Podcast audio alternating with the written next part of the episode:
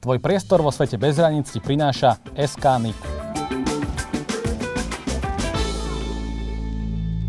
Vážení diváci, milí poslucháči, vítajte v ďalšej relácii Let's Talk Business. Moje meno je Adam a dnes máme v štúdiu starida Andreja Ďulu. Ahoj, Andrej. Ahoj, ďakujem za pozvanie. My ďakujeme, že si prišiel do nášho štúdia. Andrej je spoluzakladateľ spoločnosti Specter Sports, ktorá dnes vyvinula produkt Restek a je efektívnou náhradou za páku na hokejky, ako tak môžem laicky povedať, na najvyššej úrovni. Dnes vaše produkty používajú cez NHL až po farmy, cez rôzne iné ligy a kluby. Moja základná otázka prvá je, že vnímate sa ako startup stále? Ste taký, že startup, že ste vznikli tak na niekde v garáži, áno, a idete teraz hore, že... V garáži sme nevznikli, ako startup sa asi vnímame, keď tak môžem povedať. Naše začiatky boli v kancelárii Lacka Košara v Luxorke v Bratislave, kde sme sa s môjim spoluzakladateľom Ondrejom Chovancom ako keby začali stretávať a pravidelne začali chodiť do práce. Ešte keď sme tento náš nápad financovali z vlastných zdrojov, nemali sme založenú spoločnosť. A ako startup sa asi vnímame, pretože snažíme sa vyvinúť technológiu, používame na to externé financovanie, to znamená, vyfundraizovali sme na to peniaze a snažíme sa to spraviť spôsobom, aby to mohlo byť svetovo a globálne škálovateľné. Takže myslím si, že asi aj spĺňame tú definíciu toho startupu. Aktuálne sme, myslím, vo svojom 4. roku, takže veľmi radi by sme boli, keby už čoskoro sme sa prehúpli zo startupu na, dalo by sa povedať, že bežne fungujúcu firmu, ktorá zarába peniaze. Áno, ja si pamätám ešte, keď sme boli mladí, tak každý hrával nejak ten hokej na záhrade, alebo nie na záhrade, ale na tých priestoroch, na parkoviskách, kade, kde vždy sme sa tak lepili tými páskami hokejky, že aby sme nejak vyzerali, aby to bolo dobré, samozrejme mali sme loptičky, takže to veľmi nefungovalo. Ale vy sa snažíte práve tieto pásky nahradiť svojou vlastnou technológiou.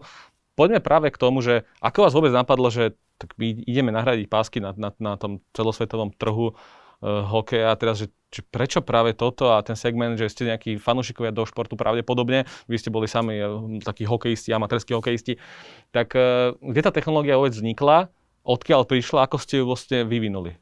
No ja som začínal asi presne ako si povedal, takže v Dubravke na parkovisku, zdravím Dubravku samozrejme.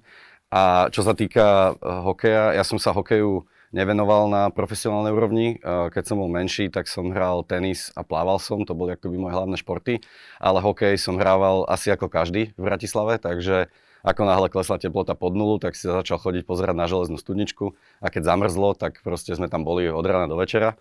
Potom neskôr okolo strednej školy som hrával v Amerike za strednú školu, chvíľu hokej, a potom som viac menej sa presunul automaticky do tzv. Bratislavských hokejových partičiek.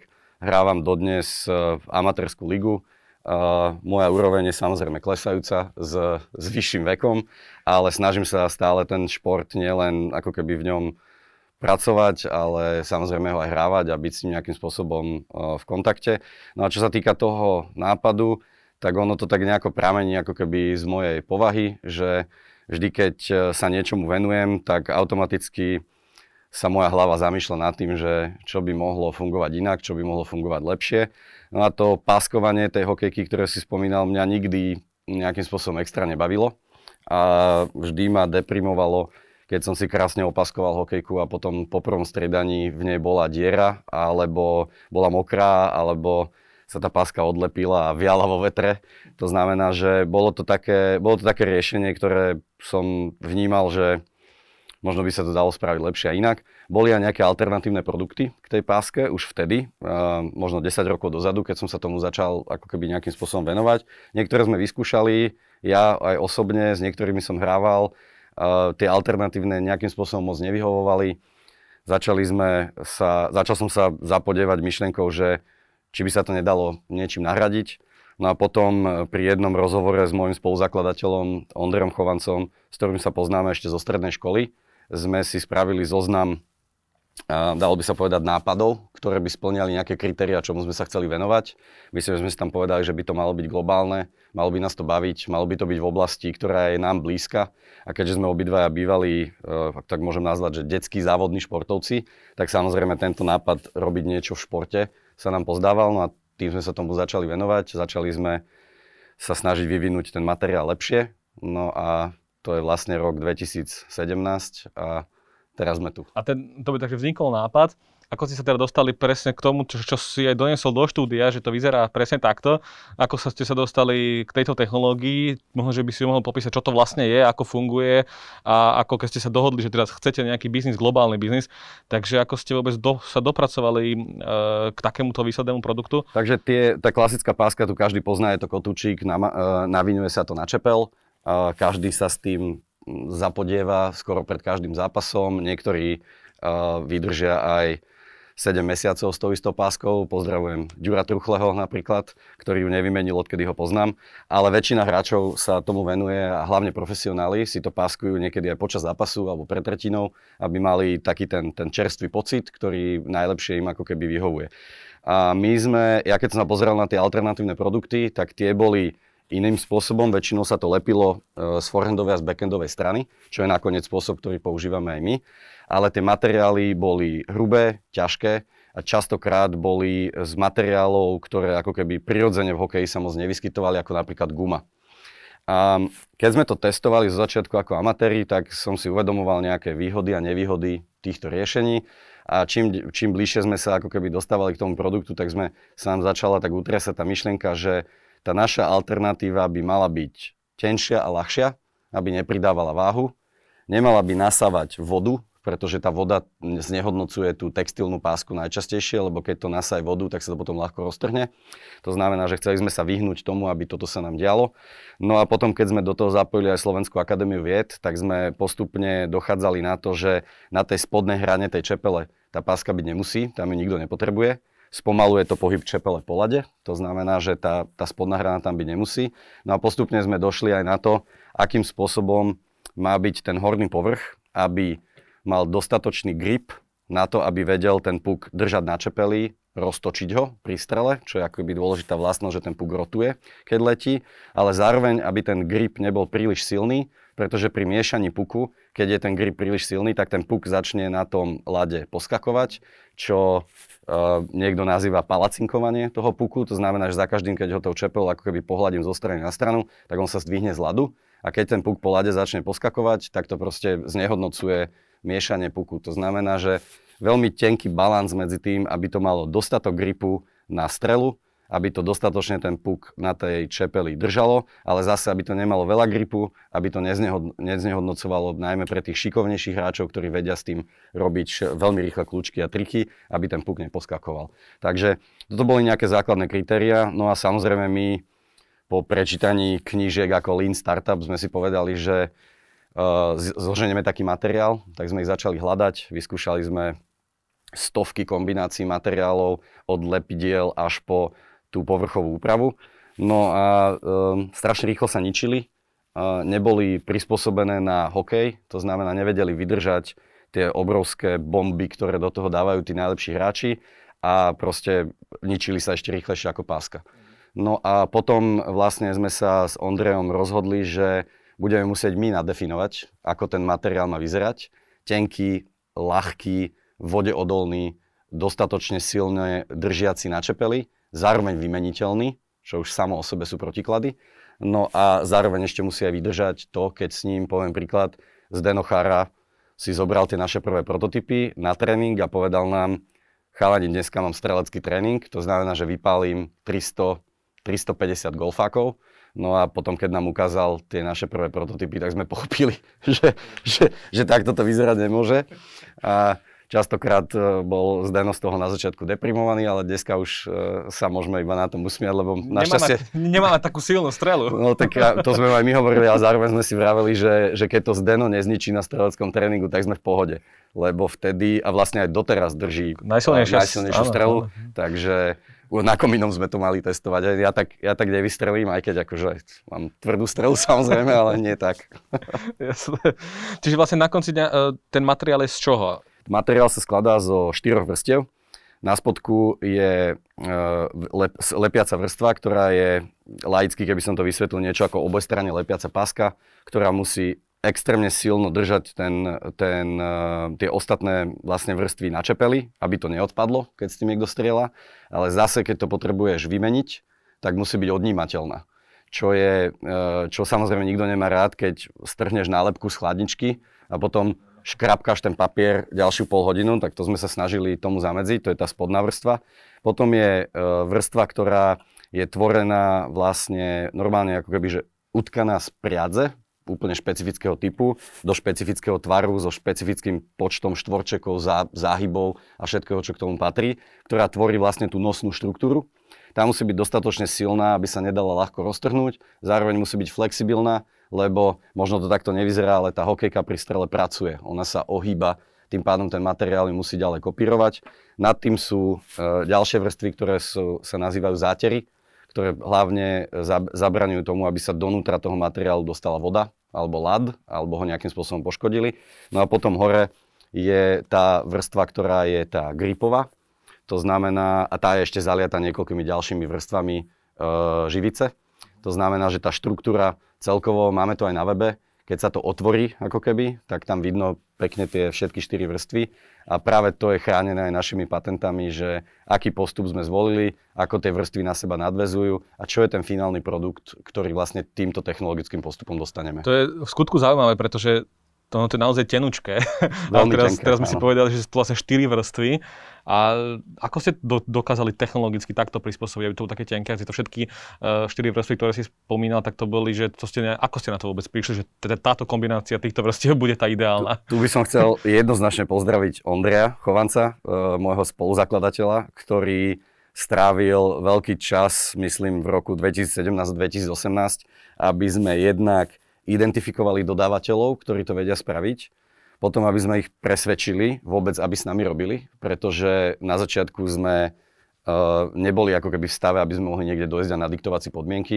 To sú veľké fabriky, ktoré majú na veľmi dlho dopredu vypredané svoje kapacity. To znamená, že keď tam zaklopú dvaja bratislavčania, ktorí hovoria, že idú robiť pásku na hokejku, tak samozrejme veľmi veľa firiem odpadne hneď po tomto prvom kontakte.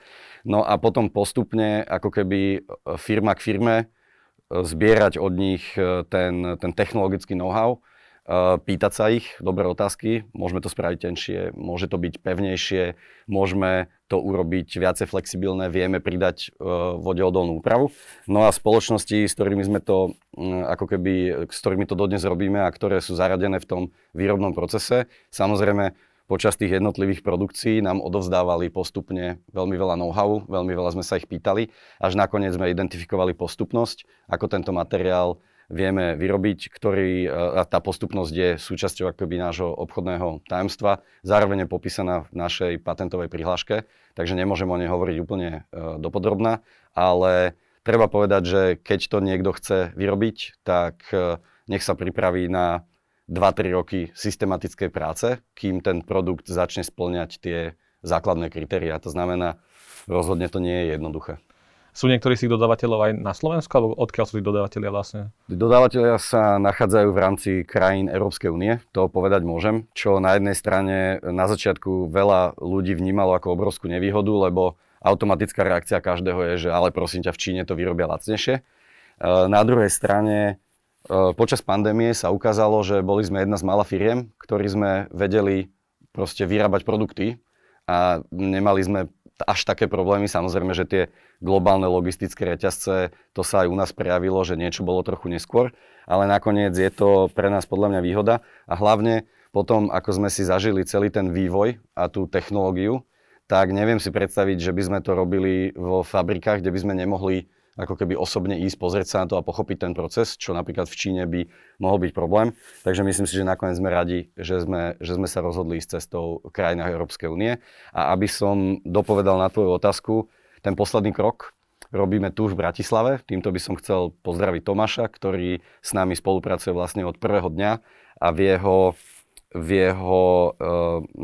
nazývame finishing shop, vlastne tieto produkty finišujeme.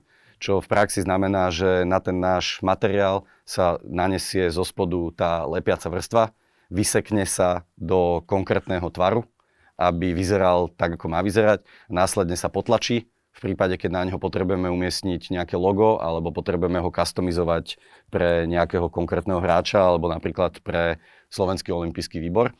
Takže Takže toto sa robí priamo tu v Bratislave a to je ten posledný krok. Potom následne pozdravujem opäť nášho kolegu a najlepšieho zamestnanca Mira Pavčeka, ktorý už potom si to dá všetko dokopy a rozposiela to našim jednotlivým zákazníkom do sveta. Takže už sa to len vloží do krabičky, dá sa to do tých väčších prepravných krabíc, pridajú sa k tomu nejaké marketingové materiály a môže to vlastne z Bratislavy odchádzať. Jasné. Ono to je všetko pekné. Poďme sa teraz pozrieť však na to, že ako to vlastne funguje, lebo tak dať si pásku je jedna vec, dať si takúto vec na hokejku je tiež zaujímavé z pohľadu aj dizajnu a podobne, ale ja viem, že vy ste to testovali na Slovenskej akadémii vied a poďme sa trošku presunúť na to, že čo to vlastne tomu hokejistovi dá a vlastne ako to môže zlepšiť a či vôbec efektivitu daného hráča. Čo ste na Slovenskej akadémii vied zistili a ako ste to vôbec testovali, tento produkt? Jeden z našich prvých investorov hneď v prvom kole je spolumajiteľ Assetu, Anton Zajac, ktorý je vedec. Od začiatku nám veľmi ako keby aktívne pomáhal, snažil sa nás nasmerovať a treba povedať, že je určite, ako všetci, ale v tom prvom našom investičnom kole sme naozaj natrafili na investorov, ktorí nielen nám verili a dali nám tie začiatočné financie, ale snažili sa nám aj pomôcť. Samozrejme, snažili sme sa ich neotravovať každý deň, ale keď boli tie dôležité momenty, tak nás vždy vedeli nasmerovať. Anton Zajac bol ten, ktorý hneď od začiatku hovoril, že keď budeme vedieť vedecky preukázať, že ten hokejista s tým má lepšiu strelu, lepšiu kontrolu puku a dať k tomu nejaké ozajstné čísla, tak si myslím, že to bude mať ako keby aj predajný a marketingový efekt. To sa takto ako keby že veľmi ľahko povie, ale veľmi ťažko spraví. Anton ale nám aj pomohol na SAUKE, nás predstavil Martinovi Plešovi, ktorý je z Ústavu fyziky Slovenskej akadémie vied, s ktorým sme sa začali rozprávať o tom, ako by pokus mohol vyzerať.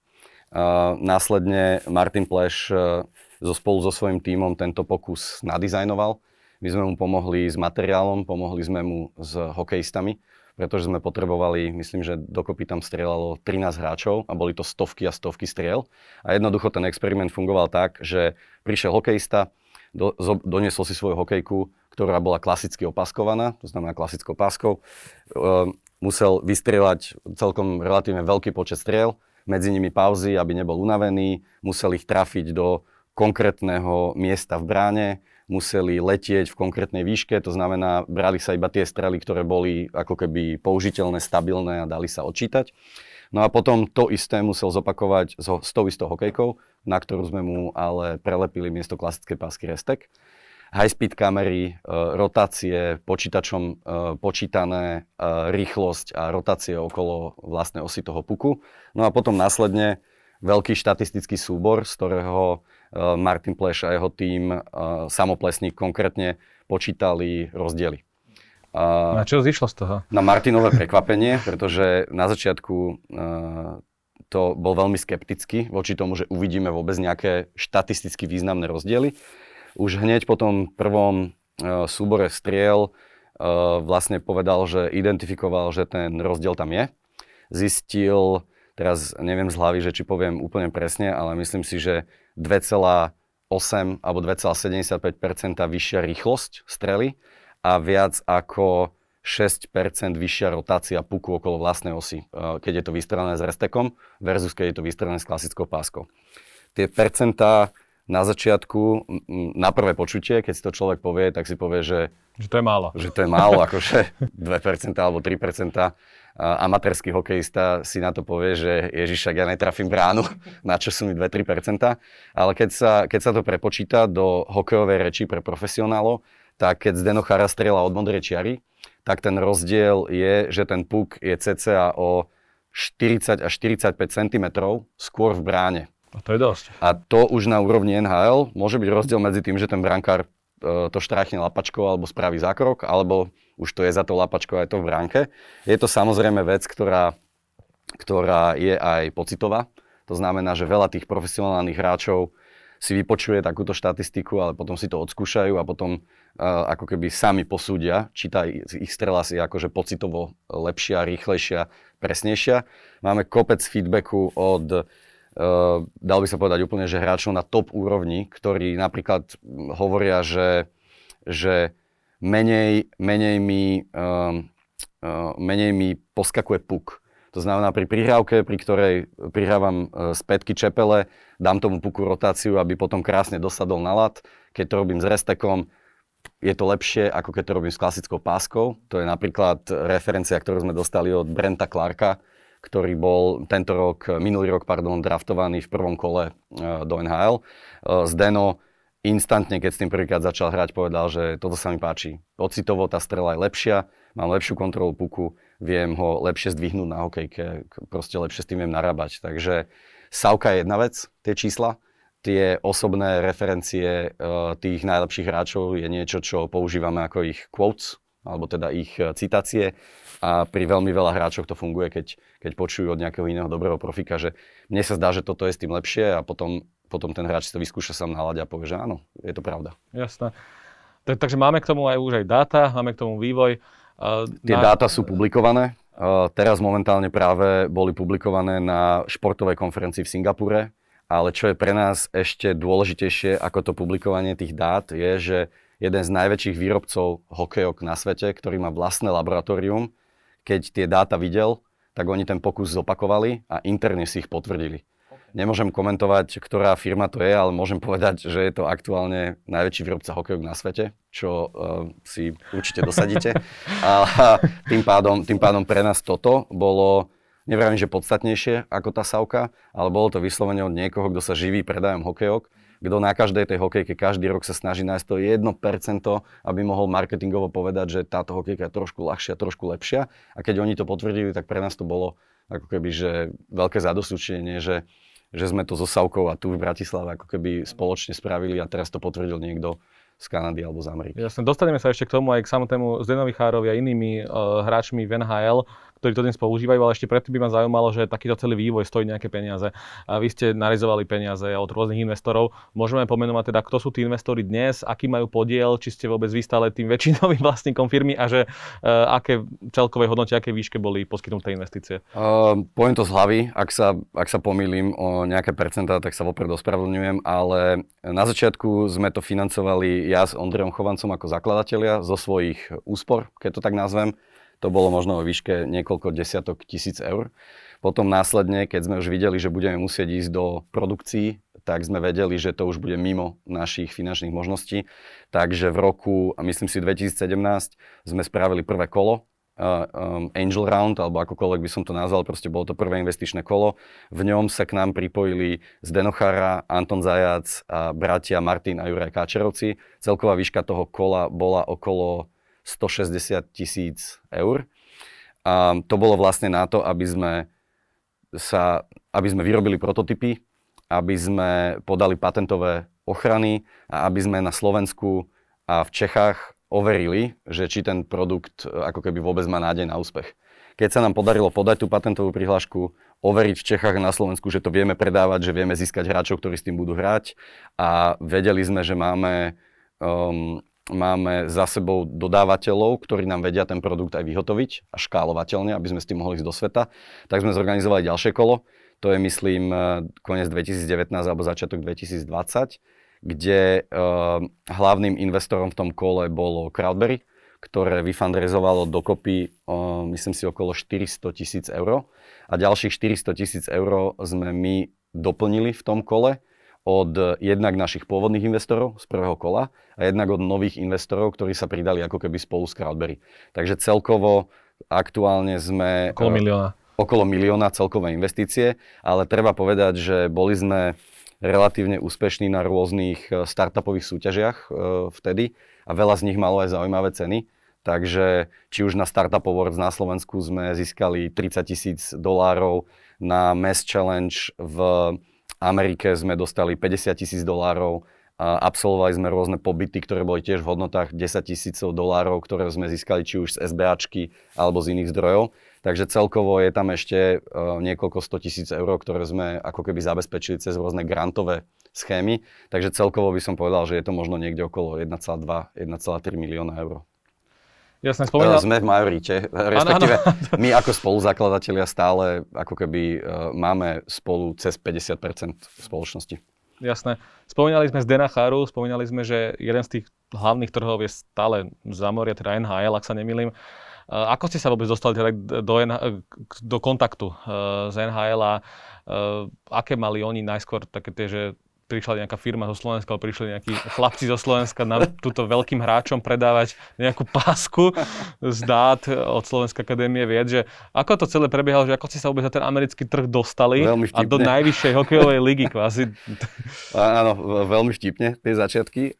Začal by som úplne od toho začiatku. Môj dobrý kamarát, bývalý kolega, hokejista Peter Neveriš z Trenčína, ktorý zároveň je agentom niekoľkých hráčov NHL. Dlhodobo s Restekom ako keby hráva, bol jeden z tých prvých našich testerov. No a jedného pekného dňa, ak si správne pamätám, bol na lade počas letnej prípravy so Zdenom Chárom v Trenčíne. Mal na čepeli Restek a potom mi zavolal a hovorí, že počuj, Zdeno si to odo mňa vypýtal a jemu sa to celkom páči. No tak akože samozrejme, že odpadli sme, to bola akoby prvá vec.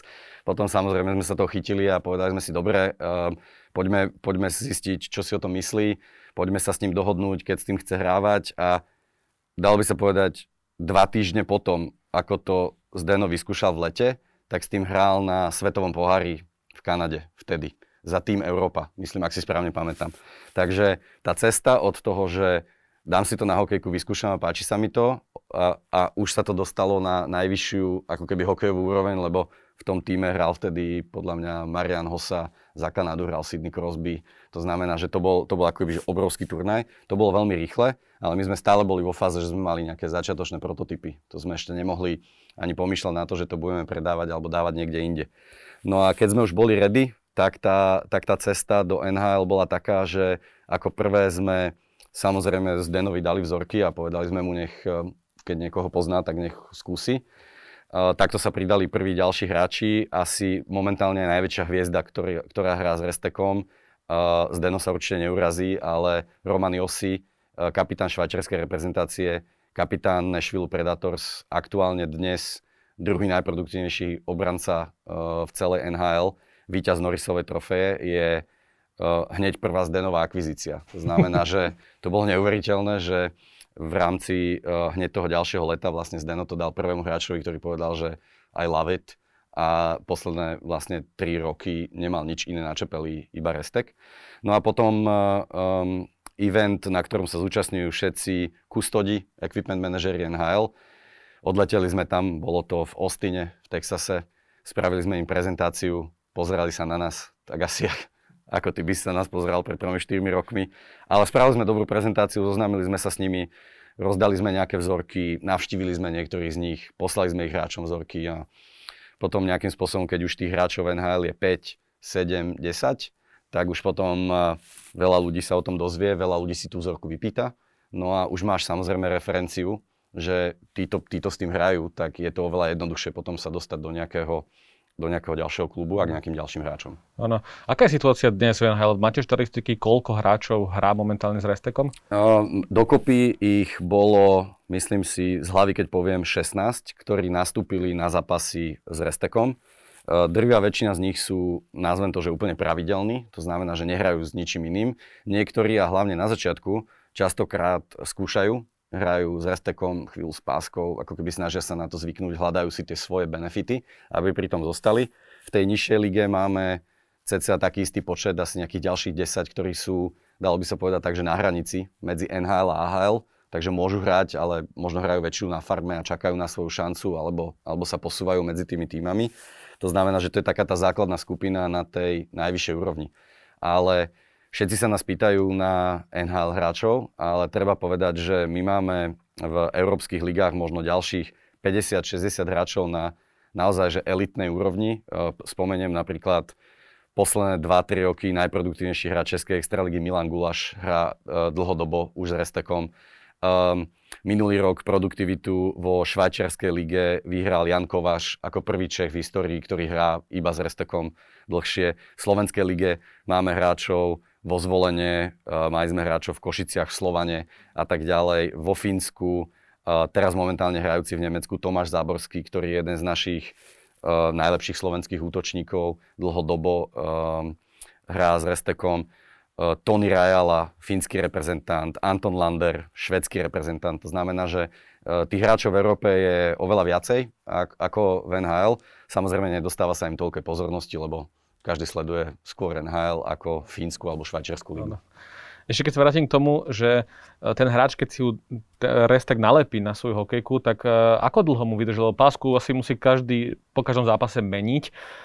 Situácia s Restekom je aká, že vlastne ja keď odohrám zápas 60 minút, tak čo potom? Musím si to hneď vymeniť, alebo ako to funguje? Nie. Dlhšie to vydrží ako páska. Z toho, čo sme vysledovali, dalo by sa povedať, za to celé testovacie obdobie, 8 až 10 ľadov, keď to tak nazvem, čo môže byť tréning, alebo individuálny tréning, alebo v tom môže byť aj zápas, je taký priemer. NHL hráči väčšinou sa na tento priemer nedostanú, pretože oni ešte skôr menia hokejku. Takže napríklad Roman Josi môže Restekov použiť 160-170 za sezónu, ale to je z dôvodu, že on toľko použije aj hokejok. A on nikdy ten Restek ani z nej nezlepí, pretože on po dvoch zápasoch a jednom tréningu tú hokejku dáva preč a bere si novú aj s novým Restekom. Nepreliepa si ho. To sa vlastne aj nedá. To znamená, že tá najvyššia úroveň NHL hráčov, tí môžu toho použiť medzi 100 až 150. Tí na nižšej úrovni v Európe, kde ten hráč má limitovaný počet hokejok, ich použijú za tú sezónu 30-40 a s jedným Restekom hrajú tak cca týždeň. To znamená, že za týždeň absolvujú, poviem príklad, 2 zápasy a 3-4 tréningy, potom to preliepajú. Na tej ešte nižšej úrovni deti, amatérski hráči, ja napríklad ten Restek mením po takých 10-12 ľadoch a väčšinou kvôli tomu, že mám nejaký nový, ktorý ako keby, že potrebujem otestovať, alebo mením hokejku, alebo mám nejaký vizuál, ktorý chcem vidieť, ako bude fungovať. Nie z toho dôvodu, že by som už tým nemohol hrať, ale skôr kvôli tomu, že potrebujem ako keby, že viacej, rýchlejšie testovať. Takže hýbe sa to od mesiaca dvoch pre nejakých amatérskych hokejistov až po jeden týždeň pre nejakých profesionálov a ten priemer je niekde v strede medzi tým. Áno. Poďme trošku teda viac k biznisu a do hĺbky. Prišla pandémia, všetky tie kluby prestali hrať, ligy boli pozastavené na chvíľu, ešte myslím, že teraz aj stále sú v zámori. Tak ako ste vlastne, keď ste vyvinuli produkt, naliali do toho financie, ako sa vám finančne s tým darilo najskôr a aké sú čísla možno dnes, aké boli tržby za minulé roky? A teraz, keď prišla pandémia, ako vás to vôbec ohrozilo? Viem, že vy ste podpísali veľkú dohodu s americkou spoločnosťou Pure Hockey, ktorá má vyše 50 obchodov po celej Amerike, čo je veľký úspech, ale tá pandémia to trošku zamiešala s tým karty, tak povedzme si tento príbeh. My sme boli ready ísť s tým na americký alebo severoamerický trh v roku 2020, kedy vlastne tá pandémia prišla a kedy sa zrušili zo dňa na deň, sa zrušila NHL, následne juniorské všetky ligy, turnaje, proste všetko skončilo. To znamená, že práve v tomto období sme my mali ako keby zámer, že uviesť to na trh. Tá sieť, ktorú si spomínal, Pure Hockey, mala vtedy záujem, aby sme s tým prišli, aby sme to začali predávať, boli sme dohodnutí.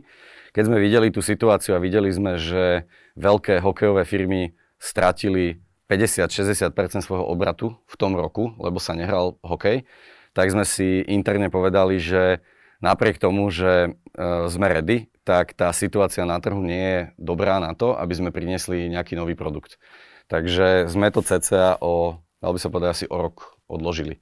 Samozrejme na našich tržbách sa to podpísalo, pretože plánovali sme mať tržby na úrovni 100-tisíc eur, keď tak poviem, za rok. V tom prípade, keď to uvedieme na minimálne severoamerický trh, zostalo z toho niekoľko desiatok tisíc, pretože jediný náš zákazník boli kluby NHL, kde sme vlastne tie produkty už vtedy predávali a NHL-ka sa aj hrala. Sice bola na chvíľu obmedzená, ale tí hráči sa veľmi skoro vrátili, hrala sa bez divákov, bolo to také bezpohlavné vtedy, ale minimálne aspoň od nich sme mali tie objednávky a my sme to vlastne predávali len profesionálnym hráčom.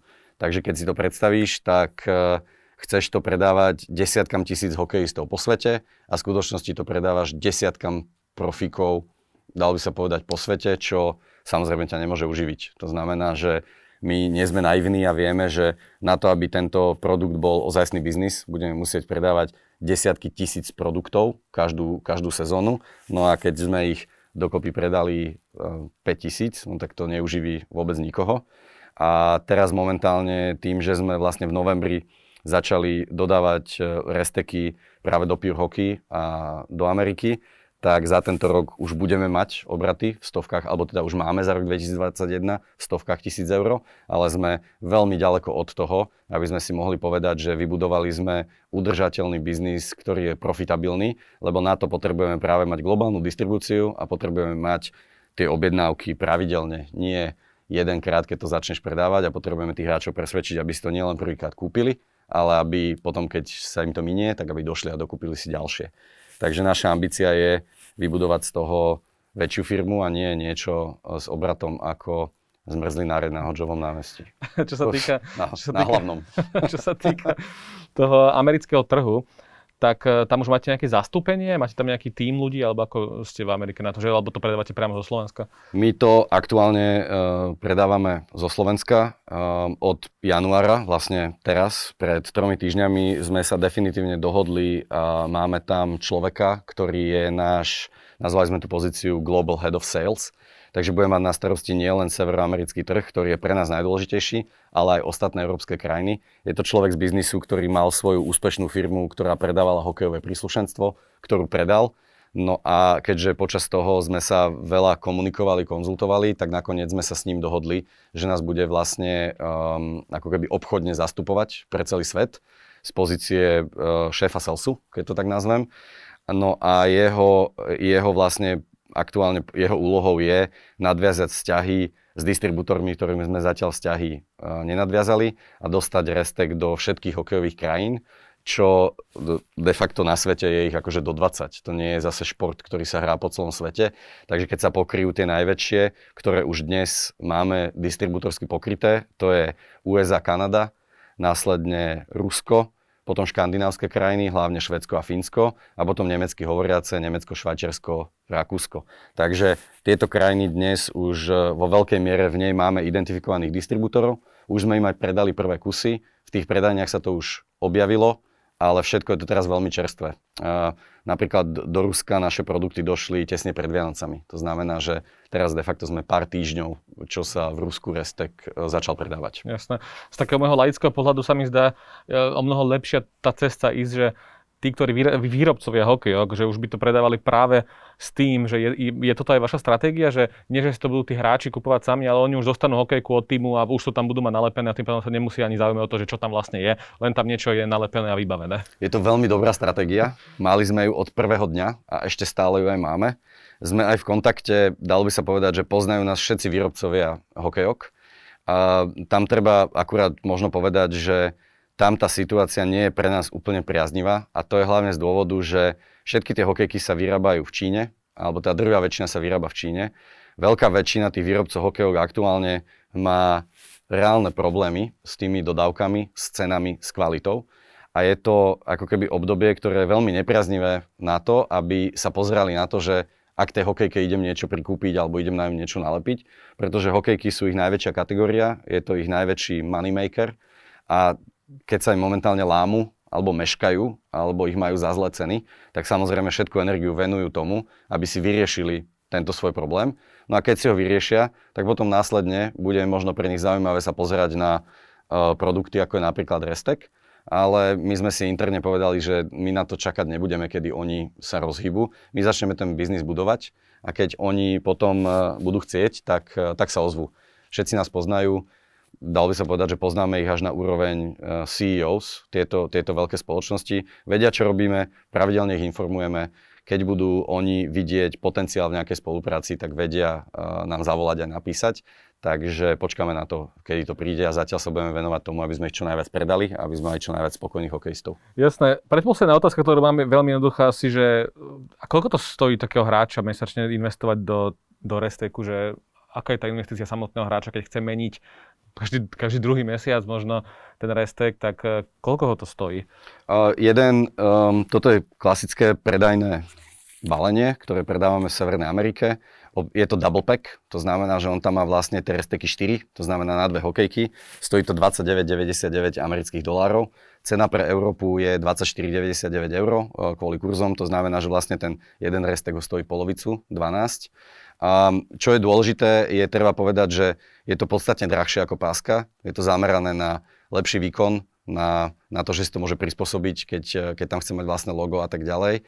A väčšina hokejok, na ktorých je Restek nalepený, sú hokejky, ktoré sa hýbu od 150 do 250 eur. To znamená, že možno v porovnaní s tou hokejkou tá investícia nevyzerá až taká významná. V porovnaní s tradičnou páskou, ktorá stojí možno 4-5 eur celý kotúčik a môžem si to ovinúť tú čepel 4-5 krát podľa toho, ako uznám za vhodné, tak tam je to samozrejme drahšie.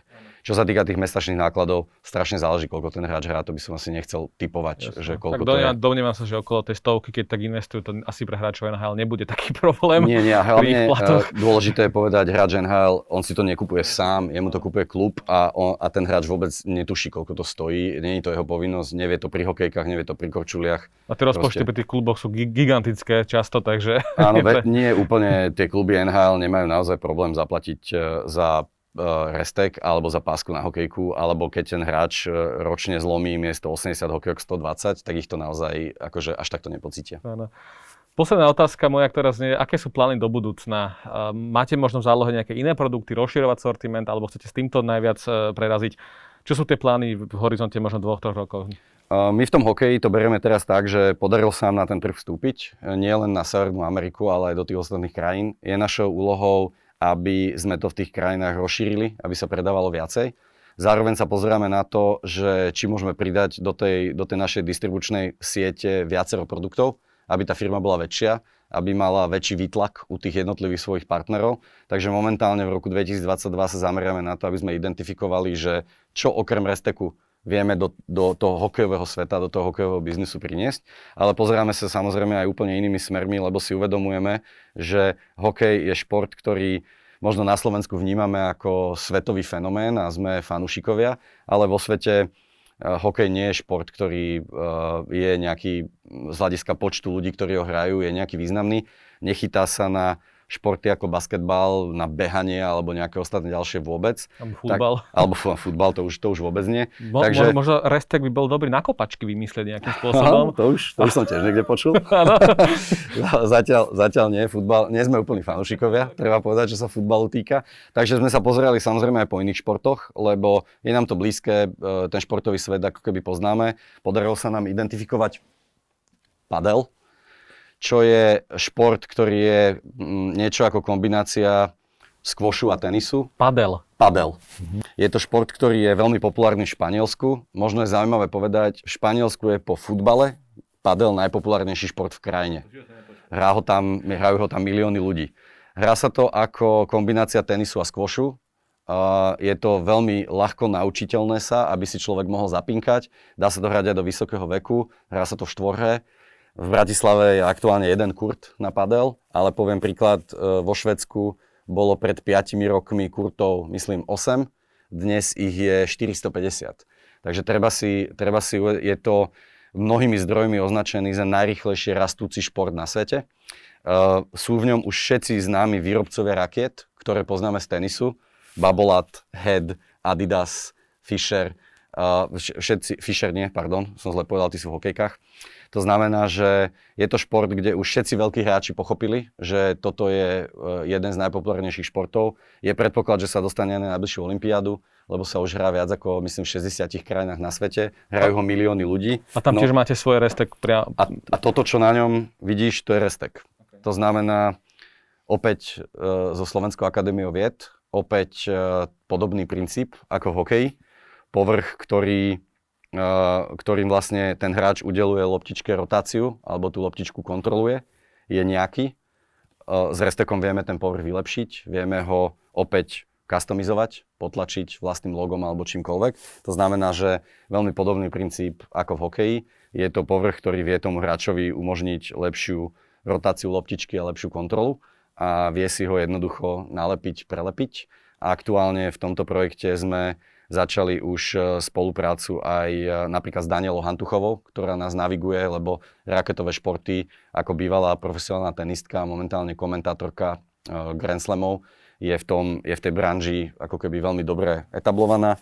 Začali sme spoluprácu s Jonasom Björkmanom, ktorý je najväčší operátor pedlových kurtov zase v Európe.